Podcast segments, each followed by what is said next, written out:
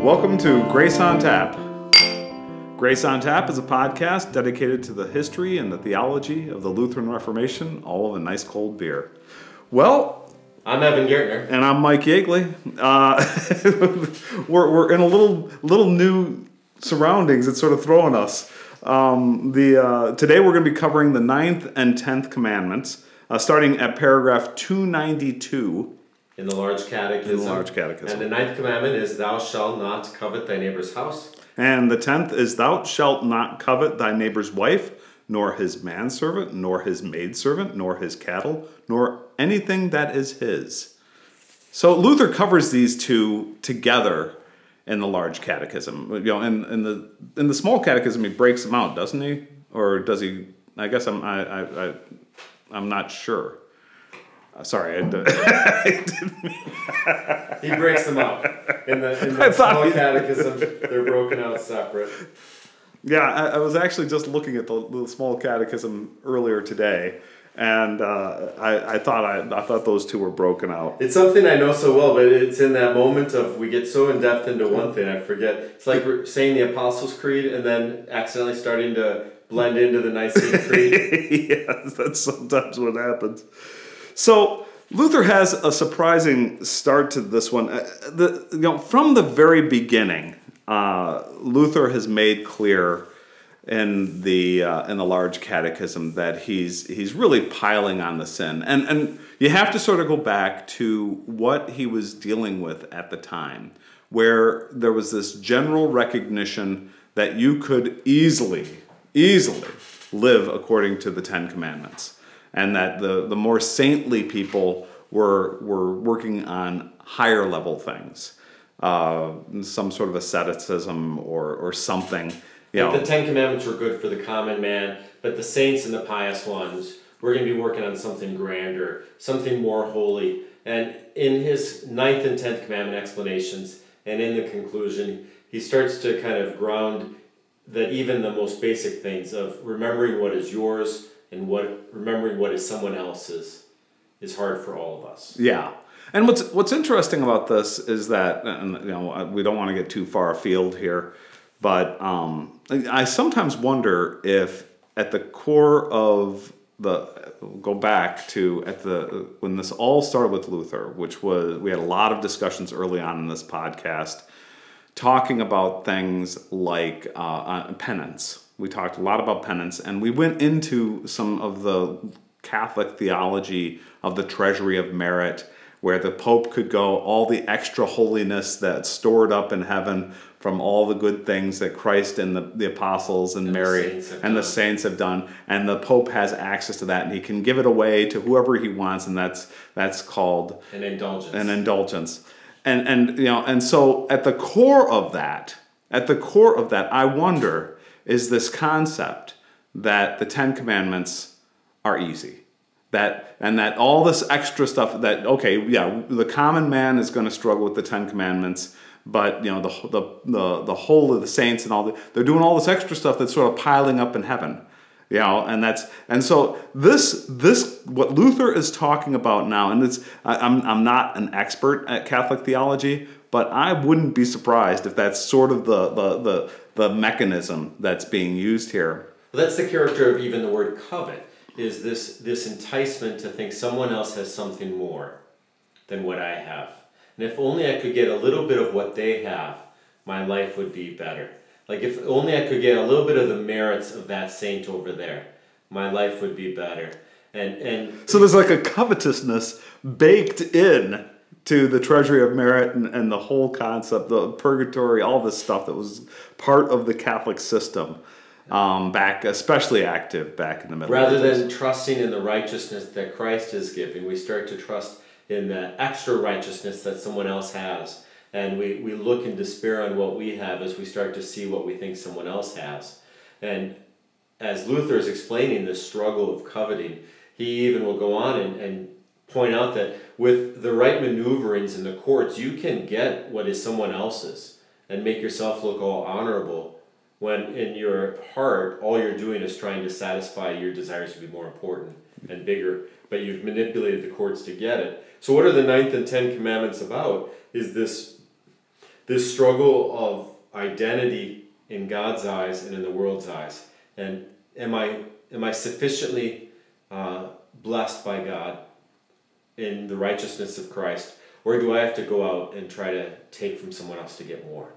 What's interesting, and I'm uh, just and, and that that you know what so what Luther does is you know like I, I was going into was that he does start with a surprising beginning. Oh yeah, let's Where- get to this. This is yeah, where you know, like he he's piling it on. He you know from the very beginning of the Ten Commandments, his discussion on the Ten Commandments. You know, you can't do it. You can't do it. You can't do it. You can't do it. He he just piles that on, and then all of a sudden, at the beginning of the the the ninth and tenth commandments, um, he he he sort of starts. I guess he starts out a little funny to me. He says these two commandments are given quite exclusively to the Jews. Nevertheless, in part, they also concern us. That's this sort of pulling back that he does at the beginning of the discussion of the, the ninth and tenth commandment really He did a little bit of that on the third commandment. Remember the Sabbath day by keeping it holy. That's true. That's true. But he, he But really not for a while. He hasn't done it now, and then he comes back with this word coveting as something that's exclusive to a command against the Jews. So I was wondering at when I when I read that, you know, and it's funny. I, I like I think I mentioned on the podcast before is I read through the large catechism regularly. Um, maybe not every year, but most years I'll go through and read through the the large catechism, and and it. I'm, I'm reading through it and I see, oh, this doesn't apply to me. Pop, you know, Yeah. I'm, I'm just, you know, okay, skim, Skip skim, this skim, page. skim, it's skim, just skim. another genealogy. Yeah, exactly. it's like, and, and I, I, I never really read the, the ninth and tenth, the, the, his discussion on the ninth and tenth commandment very seriously until this podcast, and you know, preparing for this this episode, and and you know, I, I- so I, I stopped and I started going through it a little bit more carefully, and I realized, you know, that that well, let's let's take a moment. I want to roll back before, like, why does he say that this commandment uh, exactly. is exclusively for the Jews, but it has application to us as well? Is not because he thought the Jews had a problem with coveting and he didn't. The, it's not like you know this anti-Semitic trope that you know you've got these rich, greedy men that are seeking to take advantage of you. He's not meaning that. Uh, what he is referring to is the role of manservants, maidservants, and wives. Well, let's let's read what He says uh, so. He's, he's he gives a little bit of a lesson on the Old Testament law, and he says under the Jewish government, manservants and maidservants were not free as now to serve for wages as long as they pleased, but were their master's property with their body and all they had as cattle and other possessions. So he's talking about why we should not covet our manservant, our manservant or maidservant. Well, that it's it, on the most base level. That's a hard thing for us to understand because it, back in the Old Testament there were slaves, and you could entice and deceive someone to take away their slave. But now we live in an economy in our time and also in Luther's time when people worked with a wage as long as they pleased to work there. They were not slaves in Luther's time. So yeah, and that gets into exactly you know this, and he's focusing more on the tenth commandment: "Thou shalt not covet thy neighbor's wife, nor his manservant, nor his maidservant, nor his cattle, nor anything that is his." And if you're going to take that, you know, really uh, literally, I don't have a manservant. I don't have a maidservant. got no cattle. Uh, you know, I, at least I don't have any cattle. I feel like you're about to sing from Annie. Get your got no cattle. Do you know that's? Got no- I ain't singing. But so you don't have a manservant or maidservant. Do you have to keep reading this commandment? That's the way that Luther is kind of starting his explanation. All right, you guys don't have manservants and maidservants, and and he has he has another one in here. Thou shalt the first one. Thou shalt never covet thy neighbor's wife. And he has a little reasoning there why that doesn't apply anymore. right. And and so right there he says um, he he goes into this. Moreover, every man had power over his wife to put her away publicly by giving her a bill of divorce and to take another. Uh, therefore, they were in constant danger among each other that if one took a fancy to another's wife, he might allege any reason both to dismiss his own wife and to estrange the other wife from him, that he might obtain her under pretext of right. And so there's this, okay, I'll put my wife, you know, I'm going to put my wife away. I like your wife, you know, I'm putting my wife away and I'm going to start, you know, luring her into, into you know, toward me to, to sort of, and, or maybe make you unhappy with her. Make you, un- so you put her away and make her available to me. So this is a, an interesting connection. I think where Luther exists in a time a little bit different than ours, because in Luther's time, divorce was not easy, but he's recalling that in the Old Testament it was easier.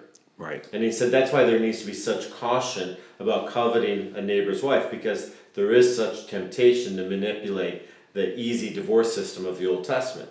Now he's thinking of his own time period where divorce is much more difficult, and he even describes how difficult it is. And he has this statement he says that about how uh, how difficult divorce is, and, and thinking about how the only way to divorce someone now is by some shrewd strategy. Well, he says, but such an example, I trust, will not occur among us, because in the New Testament, those who are married are forbidden to be divorced. What optimism he has there, huh? Yeah, newly married, he's Only still been married a couple years. He and Katie love each other. and, and you know and, and by all accounts, uh, Luther's marriage with Katie was was remarkable. He he loved her, um, and and they had a great relationship for his entire life. Um, and, and you know so he had, but especially during this time, uh, 1530, 1528 ish Yeah. time frame, he's he's newly married. Is like well that's not going to happen amongst us. And you know, I could see where maybe the, he's a pastor. You know, other people aren't really sharing their problems so much with him during this period. Well, he had had a, a moment of quite uh, great deal depression after the, the early death of one of his children. He comes, uh, withdraws from all ministry, but then uh, the plague happens in Wittenberg, um, and he has to become a nurse to those who are in need, and he's brought out of his depression. And it's not much after that, then he writes the, the visitation articles, and they go out and do that, and he realizes the need for the catechisms. And so his writing of the small and large catechism are taking place in this time period where he's married, he has this moment of sadness, but now he's in joy again. And he wants to share this joy with others. And I, I just don't think he is very aware of how hard marriage is in his time period. Yeah, yeah. So, so He, he has little to say about marriage, really, in uh, section. Uh, yeah, uh, uh, and that's sort of so we're, we're running into this thing where now I can I can say I I have known people uh, you know who have I'm going to say they tired of their wife. You know they're getting a little older and they put her away. You know they they put no fault divorce. It's very easy and and that's the end of that marriage. And uh, you know, I, mean, it, it, it has never when I the, the people I know who've gone through this, uh, it, it's never turned out well for everybody involved. You know, uh, and, and so it's. It, it, this this is a problem today. You know this this this covetousness of of of wives of of others. You know, and and th- this is this is I think where he says it's not a problem. I, I think this does uh, apply to us today, and and we had that episode when we talked about uh, adultery, um, where. Uh, there, there is this whole episode on, on almost that's that subject, and so it's it's uh, I, I think this is this is really unfortunately uh, applicable, much more applicable today than it, even it was in, in Luther's time. And maybe in his own time it was as well. Yeah. And if um, you know, if we have a chance down the road, maybe we'll look at some of his sermons, his catechetical sermons they preach in the commandments. Um, and it'd be interesting to see how he addresses uh, the coveting of another's wife in this. in yeah, yeah, over over the course of his life, how that how this message evolves and Mm-hmm. and changes. Well, I think. Uh, what do you say we take a little bit of a beer break? Yeah, so our beer break is a unique beer today. It's uh, Frucht Lutheran Lager. And the story behind this beer, it's not available in any of your stores, is that there is someone at my church on December 6th encourages uh, the office staff to put their shoes outside our offices. And then over the night, St. Nicholas comes and visits, places some oranges and uh, some candies and some beer in our shoes. And uh, this uh, beer comes with a little nice note that St. Nicholas is friends with Marty and Katie Luther, stops by at their house before visiting our house and uh, picks up some of uh, Katie's beer or that some something like that. Geistlicher Fruit Lutheran Lager means the spiritual fruit of Lutherans. Oh, there we go. And so we've got the spiritual fruit of Lutherans, and, and it's a dark beer. We don't have any information on its uh, brewery. Uh, we don't have any information on its alcohol by volume or what uh, sweet words the brewer might have wanted to describe it by. But I would say it is it is pretty dark. Oh, thick. very dark. It- This Um, is this is motor oil dark, and uh, it's really a great flavor. It's got some sweetness. It's got a little bit of a um, like an imperial flavor to it. Maybe. yes, yeah. It's it's like an imperial stout type. It's it's a stout is what I would I would. Though it says Geistlicher Fruit Lutheran Lager, I'm not quite sure if I'd classify it as a lager. No, but, but it is spiritual fruit for Yeah. the soul, uh, bringing the nourishment of, of what sweet uh, and wonderful things two friends can say to each other uh, as they share uh, beer and time together, as they study God's Word. And that's really what uh, Grace on Tap as a podcast is about, is that uh, two guys uh, looking at Martin Luther and other events of the Reformation um, all over an ice cold beer. So, Geistlicher Fruit uh, Lutheran Lager. Here we go. Prost. Prost. So we looked pretty quickly through the ninth and tenth commandments, partly because that's what Luther does. He does um, look at the ninth and tenth commandments from this concern that when we desire something from someone else, uh, we can lose our trust in what God has provided to us. So we're going to sort of transition now into a, a little bit of a brief discussion on. Well, let's. I'd like to take a few minutes and sort of go back and sort of reconsider everything we've said about the Ten Commandments. As as we've been going through these Ten Commandments, there are a few things that have been going on, and I, I wanted to just sort of make that explicit. So their role, their usage, their function in the life of a Christian is, is much more than, say, the academic study of what Luther has written in the Large Catechism. There is, in the tradition of the Lutheran Church, to refer to it as uh, three uses of the law. Although Luther himself did not use that terminology. In the Smalcald Articles, he talks about the chief and primary purpose of the law is to always accuse us of our sins.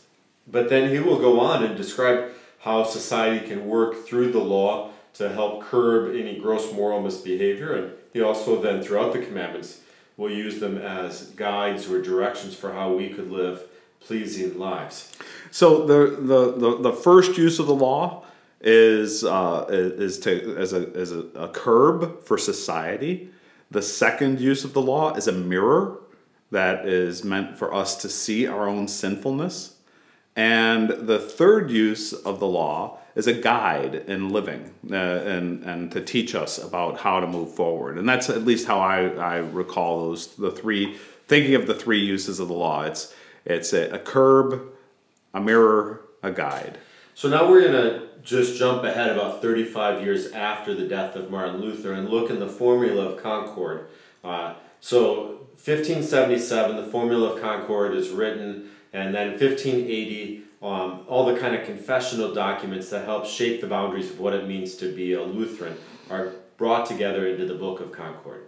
And the Formula of Concord itself was written um, kind of by committee. There was uh, there was Martin Chemnitz, Jacob Andreas, uh, Chytraeus, and Andreas Selnecker, uh, and they they would uh, had been traveling throughout the Lutheran churches to try to resolve conflicts. And so this section that I'm going to read to you is actually from Jacob Andreas' six Christian sermons, which were written as model sermons to bring resolution to conflict in congregations that were having disputes about the role of the law. And so here's what Jacob Andreae wrote The law of God is used, one, to maintain external discipline and respectability against dissolute, disobedient people. So, first use the law as a curb um, to maintain external discipline. Second, to bring such people to a recognition of their sins. That's what you described as the mirror. Right. That, that role of the law to bring examination. Right. And then he says, three, it is also used when those who have been born anew through God's Spirit, converted to the Lord, and had the veil of Moses removed from them, live and walk in the law. This third use of the law is the one that has the, the most kind of uh, controversial usage in the Lutheran Church in the 20th century, especially the late 20th century into the 21st century, out of a history of gospel reductionism. And um, whether there is any role for the law to guide what Christian behavior should be, or in gospel reductionism, which was kind of a, a scriptural interpretive method developed in the 60s and 70s, um, was that there is no role for the law to guide Christian behavior. So, what instead should guide Christian behavior is only that Jesus loves you. Right. And, and so we are both of the opinion that there is a third use of the law and there is a need for a third use of the law. And, and a lot of our discussion um, up until this point has been that third use of the law as how, how do we, as we have gone through those Ten Commandments, uh, and Luther's writing on it, we've tried to take the, the Luther's writings and apply them to our common everyday situations or even on a societal level.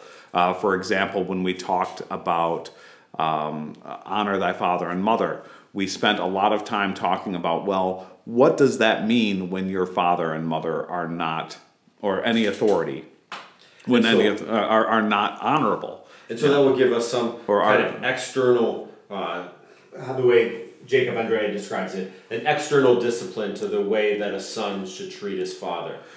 Right, and and so, but you know, I, I think it's really important to take a moment and go back to because Luther also in his in, in, when he was doing that, the, he did implicitly go through and give training the, the in his ten in his discussion on the Ten Commandments. We'll see him just run through all three. Like this is what it um, it should look like. Even though we're sinners, we can try to do this. So the external respectability uh, and and curb against gross moral behavior. But then he'll acknowledge that there are bad things that happen. Right. And that will be that kind of mirror usage. And he does at the very beginning, and, and actually when I, you know when he gets into the conclusion on the Ten Commandments, he spends a little bit of time talking specifically about you know these high saints who these saints who feel that they can do the the the, the Ten Commandments you know, uh, no problem, and now they've got to take on bigger things.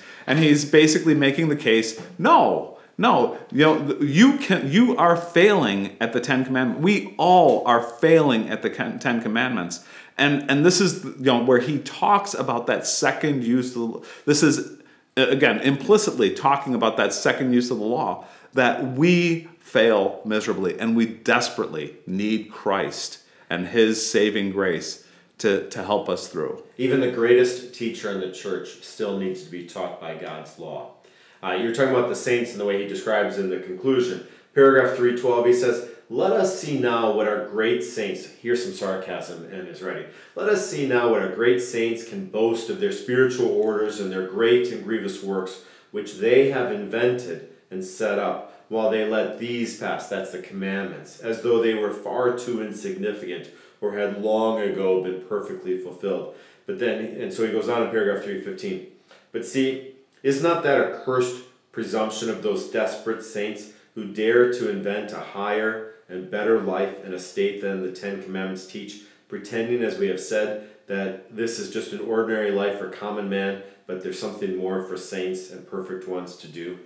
And that's exactly, you know, what what we're talking about here is to to have a, a serious look at the Ten Commandments that we've spent several weeks going through the Ten Commandments and this leisurely stroll through Luther's large catechism that we've, we've been engaged in.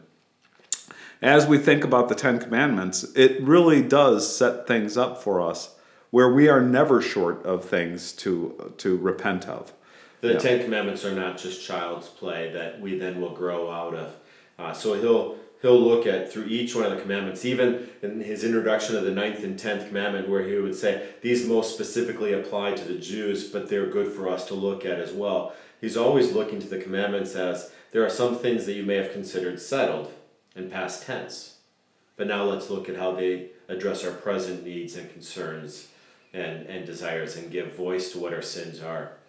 So it's it's one of those things that you know, uh, you know, as again, and we can we can say it a, a thousand different times in a thousand different ways, uh, and I'm I'm going to actually go back to um, my favorite, which is the Magnificat. Luther's writing on the Magnificat, and where where he talks about how God likes to create from nothing, how God likes to create from ex nihilo, you know, in the Latin, the yeah, from out of nothing, from yes. out of nothing, and just as He created the universe, He likes to recreate us, and it is it is through the Ten Commandments that we are driven back to nothingness that we recognize that, that we have no standing before the Lord. And that it is through the Ten Commandments that God, again, works with his favorite material, nothing, and, and rebuilds us into something beautiful that is acceptable to him, that is the image of Christ. So his structuring of how he, he places the chief parts of the Christian faith uh, with the Ten Commandments first, then the Creed and Lord's Prayer, baptism, office of the keys, and the Lord's Supper. Um, he starts us with the commandments to show we start from nothing.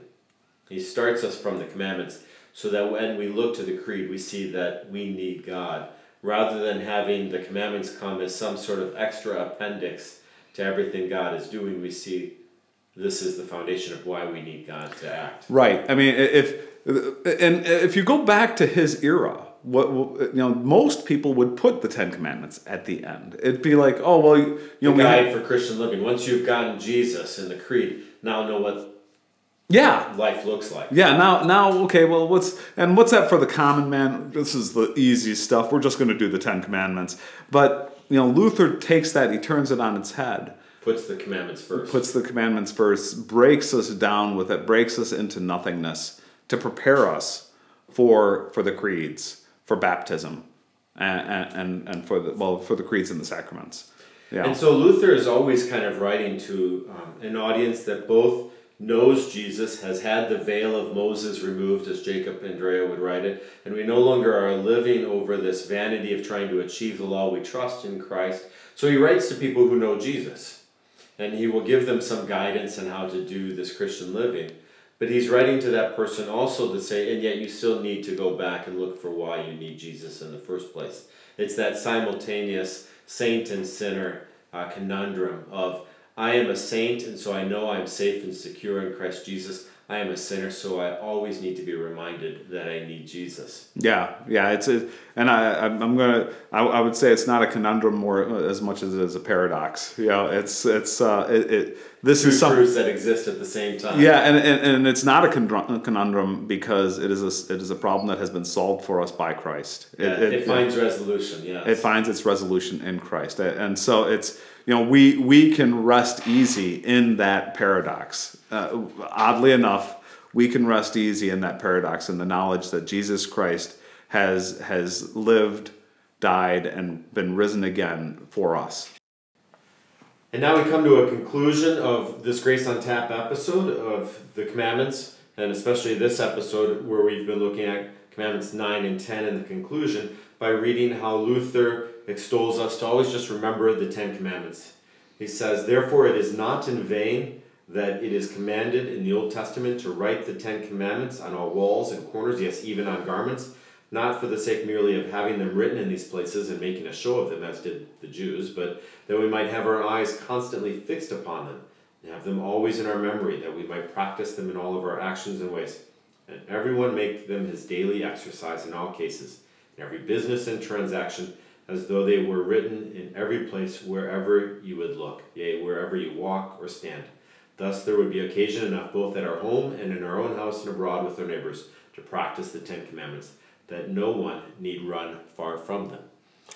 Yeah, and it's funny because uh, in my in my years uh, involved with the church, I've run into a, a, lot of folks who hate the Ten Commandments. They don't like to. They don't like when the pastor talks about them. They don't like when when uh, when when they have to deal with them. And and you know, I, uh, there was a time when I I didn't quite understand that, and it's we all suffer from faithlessness, but that's that's a certain kind of, of faithlessness that doesn't look to doesn't actually believe that Christ and His work is sufficient. Where this because where where you look at the guide, the the the, the using the Ten Commandments as a guide, and that's all you see. Yeah. And and you don't look That's at the. that's a lot of burden. That's To- a lot to of try burden. to be this perfect. yeah. And if, if you're given the commandments just as a guide without the foundation of Christ, it is a burden, it's a weight, it's, it's too heavy. Yeah, and that's sort of the reason I wanted to spend a little bit of time in this episode, at the end of this episode, going back to the second use of the law, which is where we, we use the Ten Commandments as a mirror. And, and we, we go back and we, it, we allow it to break us. We allow it to, to make us into nothing so that we are ready for Christ. That, that to, in that preparation to, to where Christ, because as I think I said before, you know, God likes to work with nothing. And so it's the Ten Commandments that gets us there. Amen. Yes, God indeed is at work through the Ten Commandments, preparing us to receive Christ, and He is at, certainly at work in delivering us into Christ. Well, this concludes our episode. Enjoy your week. Prost.